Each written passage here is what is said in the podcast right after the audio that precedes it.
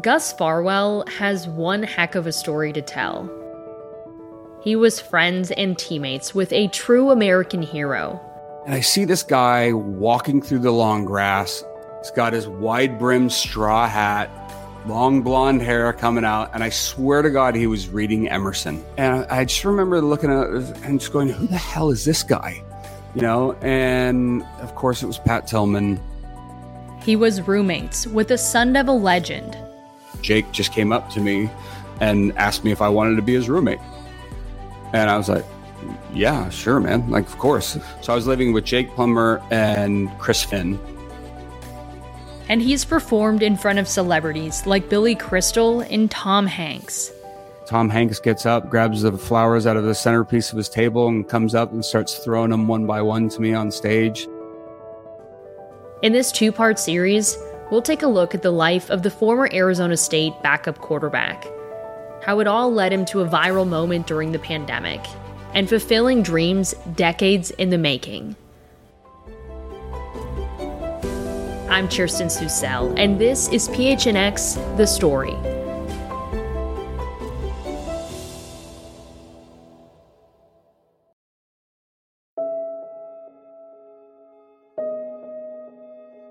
It was interesting.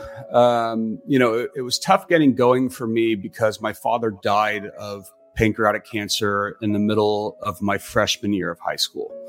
So I had a very different experience. You know, we were just talking about my brother who played at Oregon and, you know, my dad was there. He was taking him to the gym before class, uh, you know, junior year, senior year.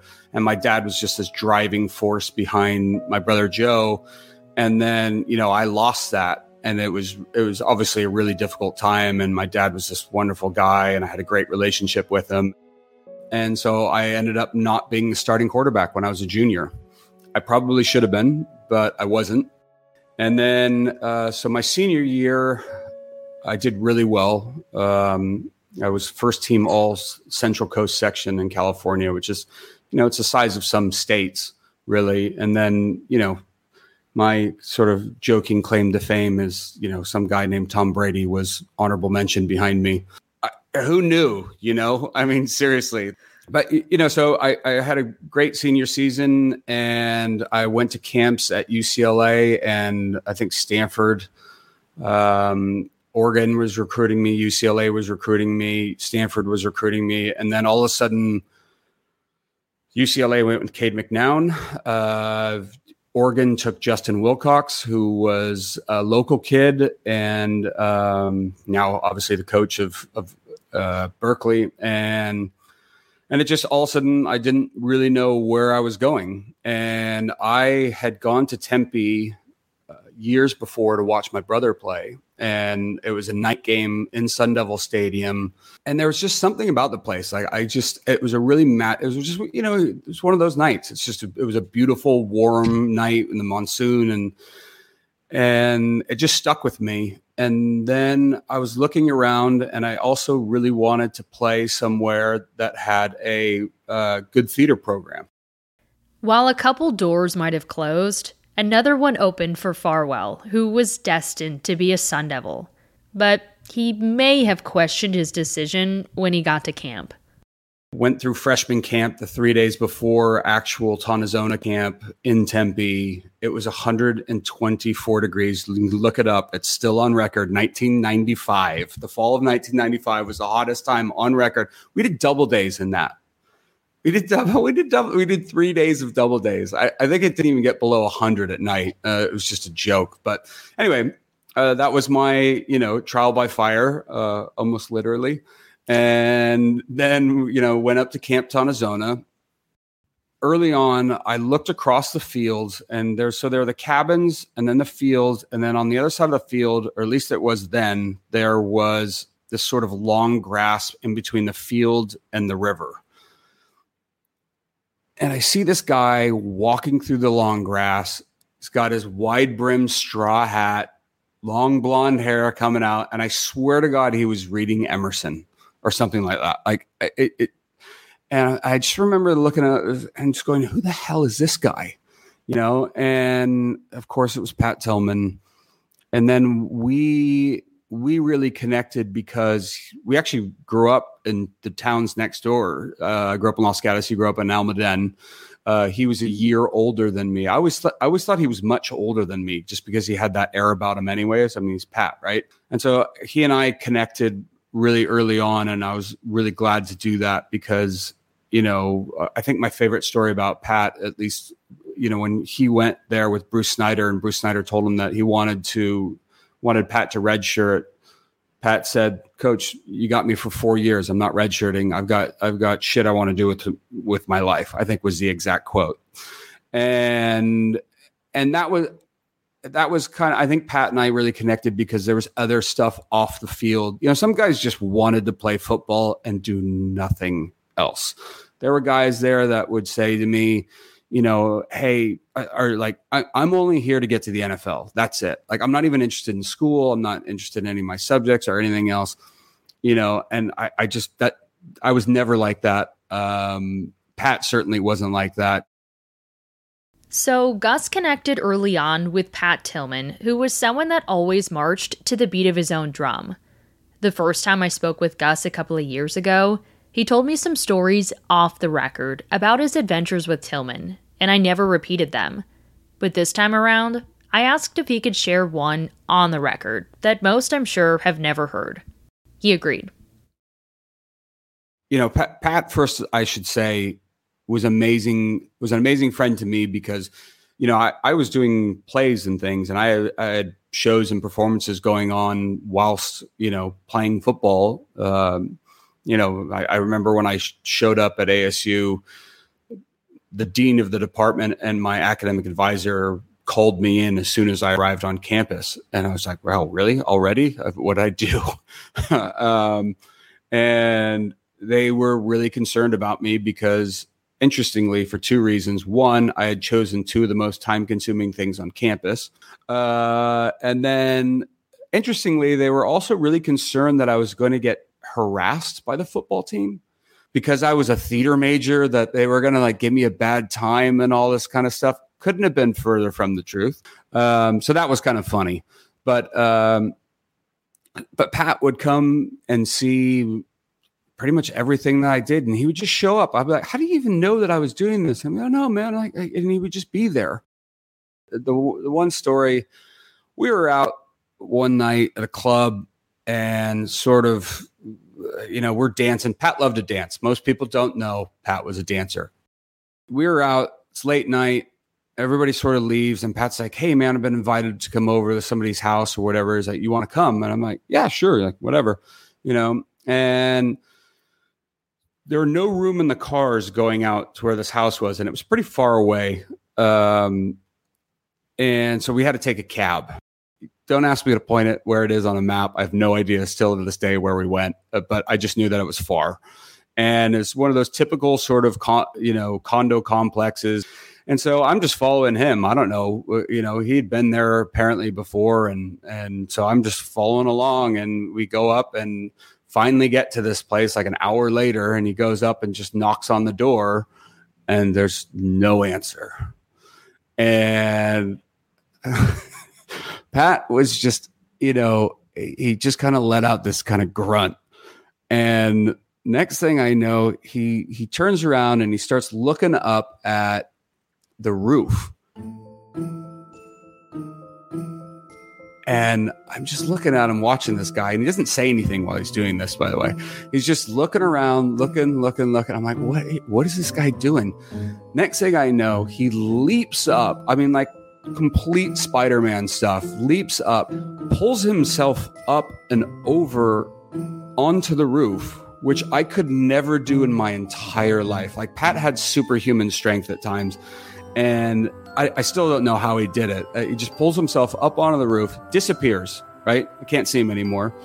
And he, I just hear these steps like do, do, do, do, do along, along the roof line and I see he's kind of going over towards the other side, and then I just hear this thud, and I'm like, "Oh my god, I hope he's okay." Then I hear a sliding glass window open, more steps inside the house.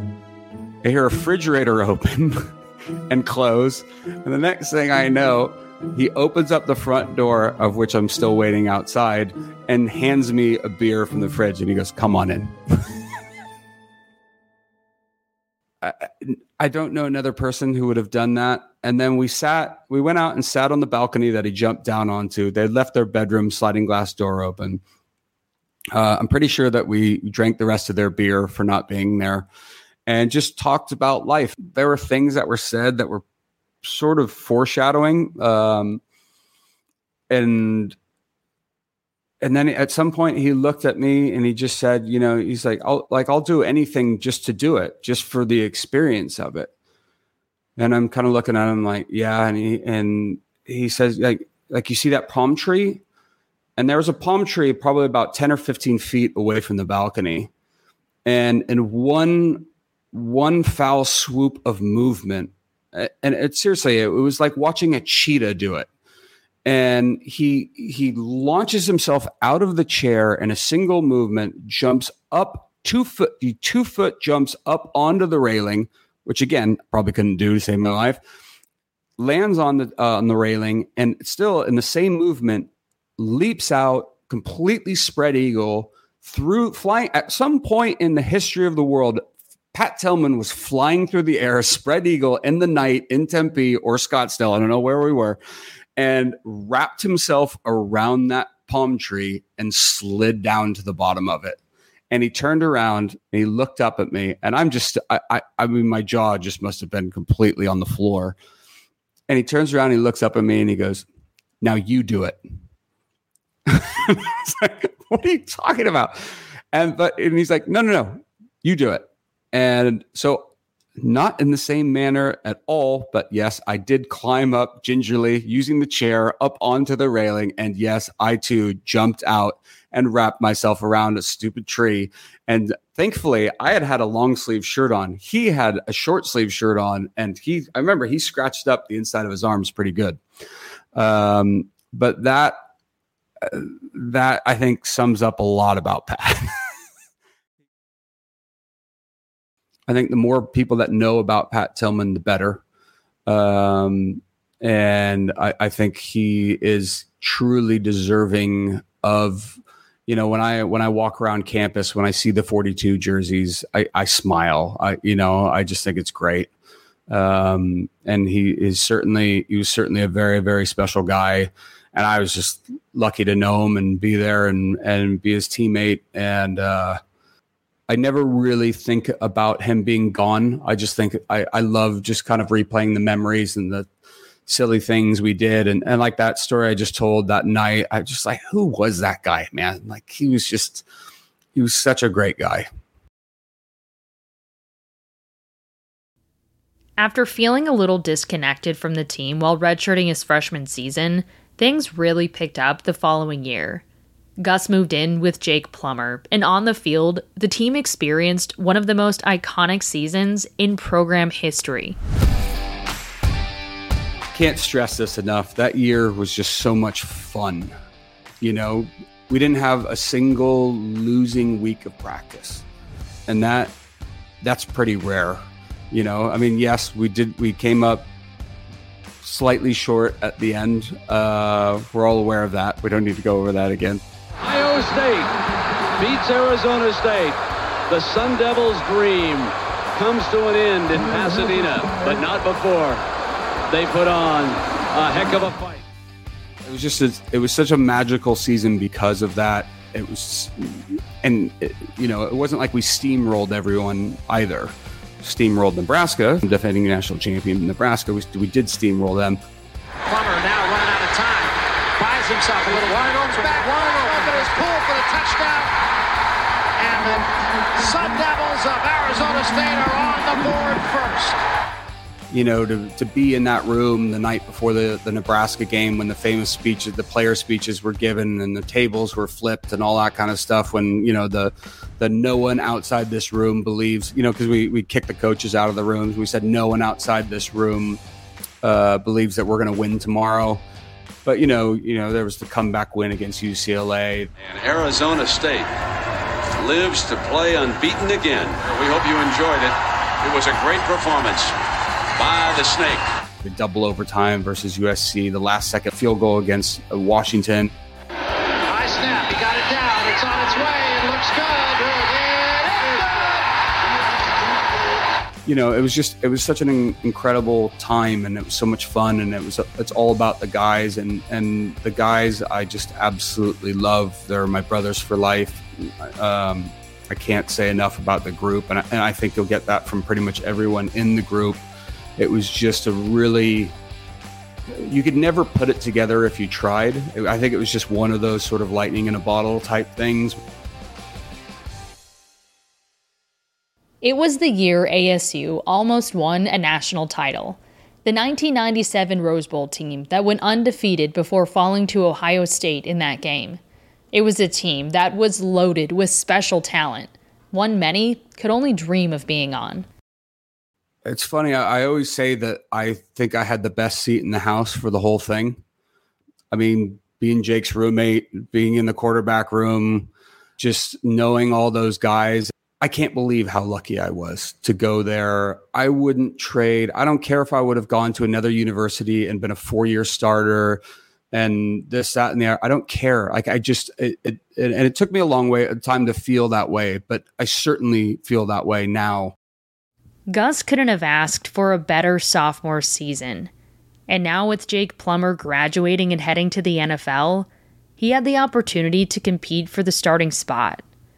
But just a couple weeks after the season ended, tragedy struck in his personal life, and it led to him walking away from the game of football entirely.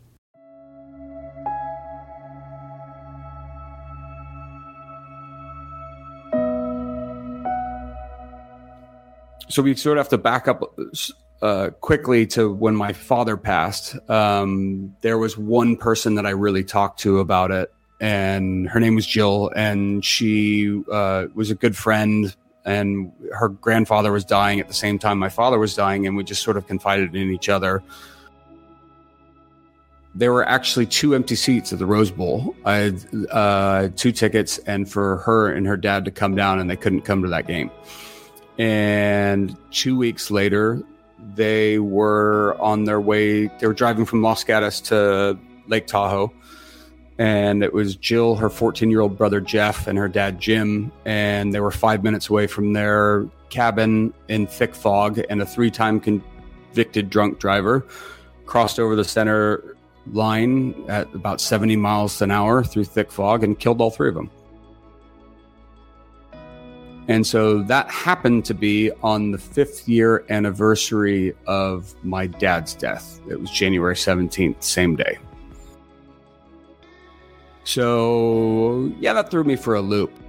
We'd had the Rose Bowl, gone home for two weeks, and this was this was supposed to be my time. This was like I was coming back, you know. Jake Jake was out and all the all those seniors were moving on. And there was an element of that that I was sad about.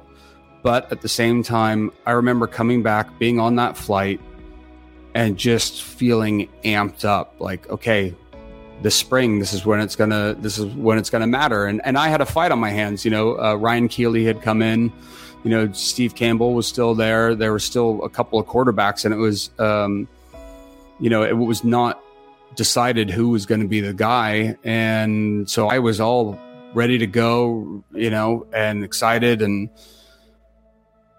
and then I got uh, to, to our house and I called home to tell them I'd got there safely. And my brother told me that I should probably sit down and then told me that he said, yeah, Jim, Jeff and Jill were all killed in the, killed in a car wreck last night. And I just, I lost it. I mean, I, I, it, it was sort of all the, I think a lot of it was the stuff that I hadn't completely dealt with uh, from my dad dying, and it just ripped that all back, you know, all open, and it was almost worse. I mean, it was worse because because of the fact. I mean, f- first of all, I mean, uh, it was just so unfair, and it was a family of six became a family of three in an instant, um, and yeah, I came home for the funeral, and I really didn't want to go back to ASU. I, have uh, or at least not straight away. I was in no emotional state. I, I was absolutely beside myself. my brother um, Joe said to me, he said, "You know, look, what are you what are you gonna do here? Is like you can't stay home. Like just go back, just figure it out. Just it will get better, you know." And I went back, and I I remember going to camp, and again I was in no no. Uh, I mean, look, playing Division One sports is difficult enough when you're in your prime. You know, when you bring your A game, it's difficult enough to succeed. And then I went out there and I remember some coaches were yelling and I and it was just, you know, it's like almost like the movies where just your vision's kind of going in and out and I don't even know what they're yelling at me for and I really don't care. Um, I, I just kind of lost my fight, lost my interest in football and that I walked away from ASU in the middle of that fall quarter because it was just awful.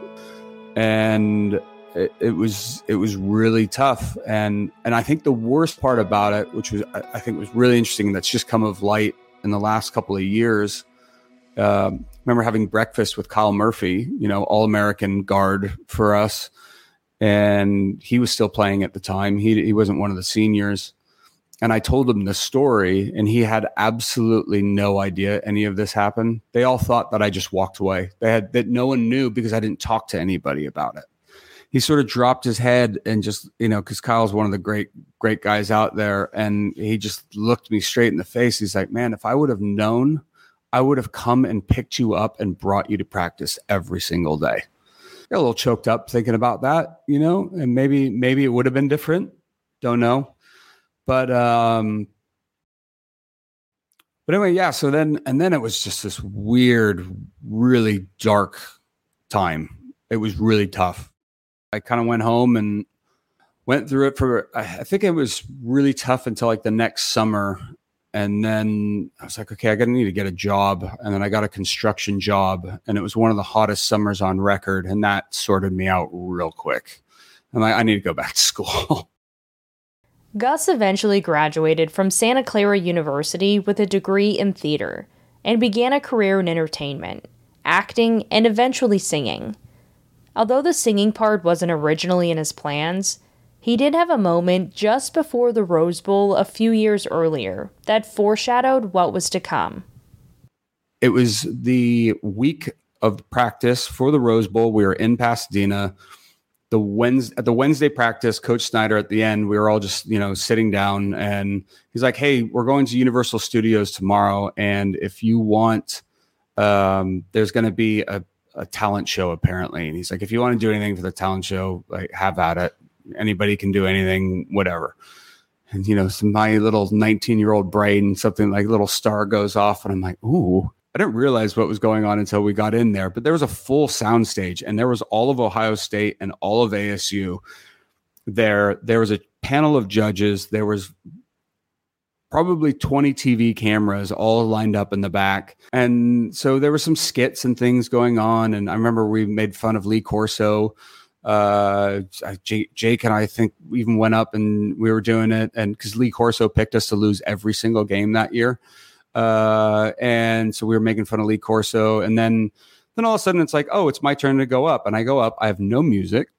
It's completely a cappella. And I start singing Pagliacci, which Pagliacci uh, is an aria. It's one of the most difficult arias in the opera repertoire. Um, most people would uh, recognize it. It's like when it's like the murder, like when everybody's getting killed in The Godfather and stuff. And and you know, I I, I stand up there and I start singing and everybody just starts laughing, you know, because it's this total operatic, like, you know, and everybody's like, and everybody just thinks I'm joking. And then I keep going, and then it just goes dead silent. And they're like, oh my God, he's serious. And and so um and then I sang the whole thing and you know got a standing ovation and it was great and, but that was the first time I'd ever really sung anything, at least operatic, in front of anyone in my entire life. It wasn't until his wife suggested it that he decided to take his unique talents and pursue a career in opera. Gus had the reaction I'm sure all of us would have. Where does one even start with that, and how do you just become an opera singer? He eventually got himself in front of the right people, but it was a long journey full of ups and downs. I just didn't know what to do. I didn't know who to study with, and then and then we were living in LA at the time, and my friend was uh, was a singer in a band, and he was signed um, with Interscope Records, and he's like, "Hey, he's like, you should check this guy out who I've been singing with, or, or been uh, he's my coach."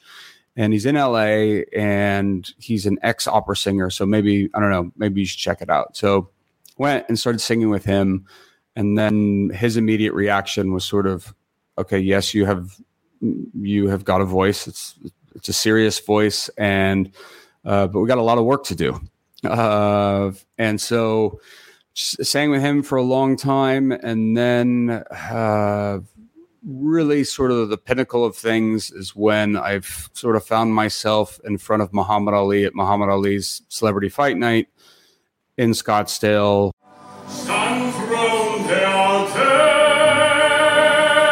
With every famous person that I could think of singing there with David Foster as a music producer who I was trying to meet for years.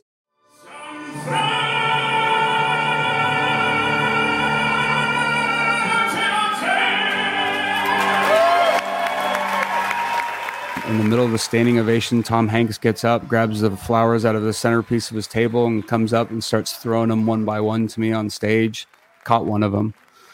And uh, yeah, the next night, somebody pays a $100,000 for me to finish a song. Um, so that was really, you know, I walked backstage and there's like Tom Hanks, Billy Crystal, like Bo Derek, and Reba McEntire. And they all, as I'm walking in, turn and start clapping for me as I am as I'm walking in. And I'm like, aren't isn't this supposed to be reversed? Uh, so I was just like, what sort of parallel universe am I living in? And um, yeah, so it was it was crazy. And then, but it was interesting because um, you know ASU for me was like a no go zone for a long time because it was just so much pain and so much regret of what might have been. And it was really tough to come back. Gus took it one step further when he sang the national anthem at an ASU football game. It had been more than a decade since he stepped foot on campus, and little did he know, it'd be a therapeutic experience that turned into an annual tradition to visit Tempe. By the way, I didn't watch college football for almost 10 years. Like, not a game hate to admit this, but it's true. It was Reggie Bush at USC. I remember watching Reggie Bush, and I, and he just I I was like, okay, I've missed this game, and he's an amazing player, and uh, I'll keep my thoughts about USC to myself. But um, you know, but it, yeah, I didn't I didn't watch the game for a very very long time. It was it was too hard. It was too hard to watch um because i was just all the things would like come flowing back like i should be out there or i should have been out there or what you know all the all those sort of thoughts.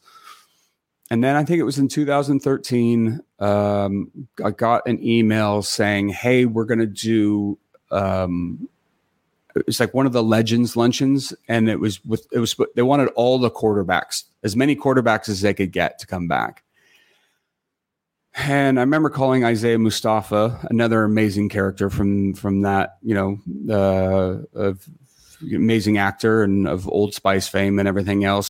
Jojo man smell like an Old Spice man? You tell me.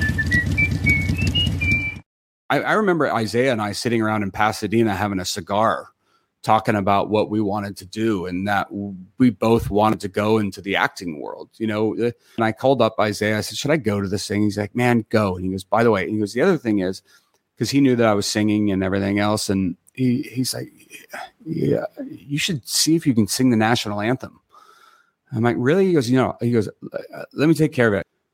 So we went to that Legends luncheon. It was the first time I'd see Jake in a very long time. Um, and it, it, was just immediately like a moment hadn't passed and we were just immediately being silly all over again and that's how it always was with all these guys. We went to the luncheon it was fantastic and then i had to go to the stadium to have a rehearsal and so interestingly enough i was the first actually i'm the only person in sun devil stadium history to have a live microphone singing the national anthem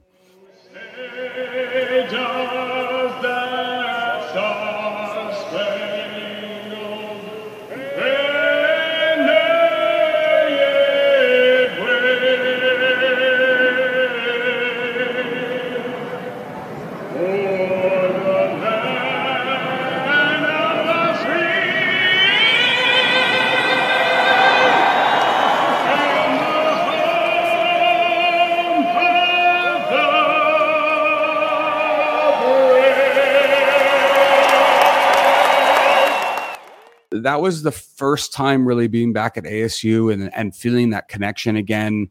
And again just sort of feeling part of everything. And from there it became almost an annual trip. Really you know yeah there was that sort of tragic period but really it's overwhelmingly phenomenally positive just to have those experiences there Although his talent spoke for itself, breaking into the opera industry was still a challenge. And then it just kind of got to this point. I was just like, what am I doing? You know, maybe maybe I'm done. Maybe I'm done. Coming up next, just when Gus thought he had sang for the last time, tragedy struck once again and the world shut down during the pandemic. It ended up being his voice that would provide hope not only to a community, but to people all around the world. It was just overwhelming how many people were tuning in. I mean, people were writing to me from like Chile, and there was this one sweet lady that would write to me all the time who was a dentist in Siberia. I, mean, I, I'm just like all over the place from Australia, from you know, all around Europe, and it's truly the most special experience that I've ever had in performing. I mean, including all the stuff. I mean, it's great with singing in front of Muhammad Ali and Tom Hanks and Placido Domingo and everything else. But this was by far, by far the most special thing that I'd ever experienced. That's next on the story.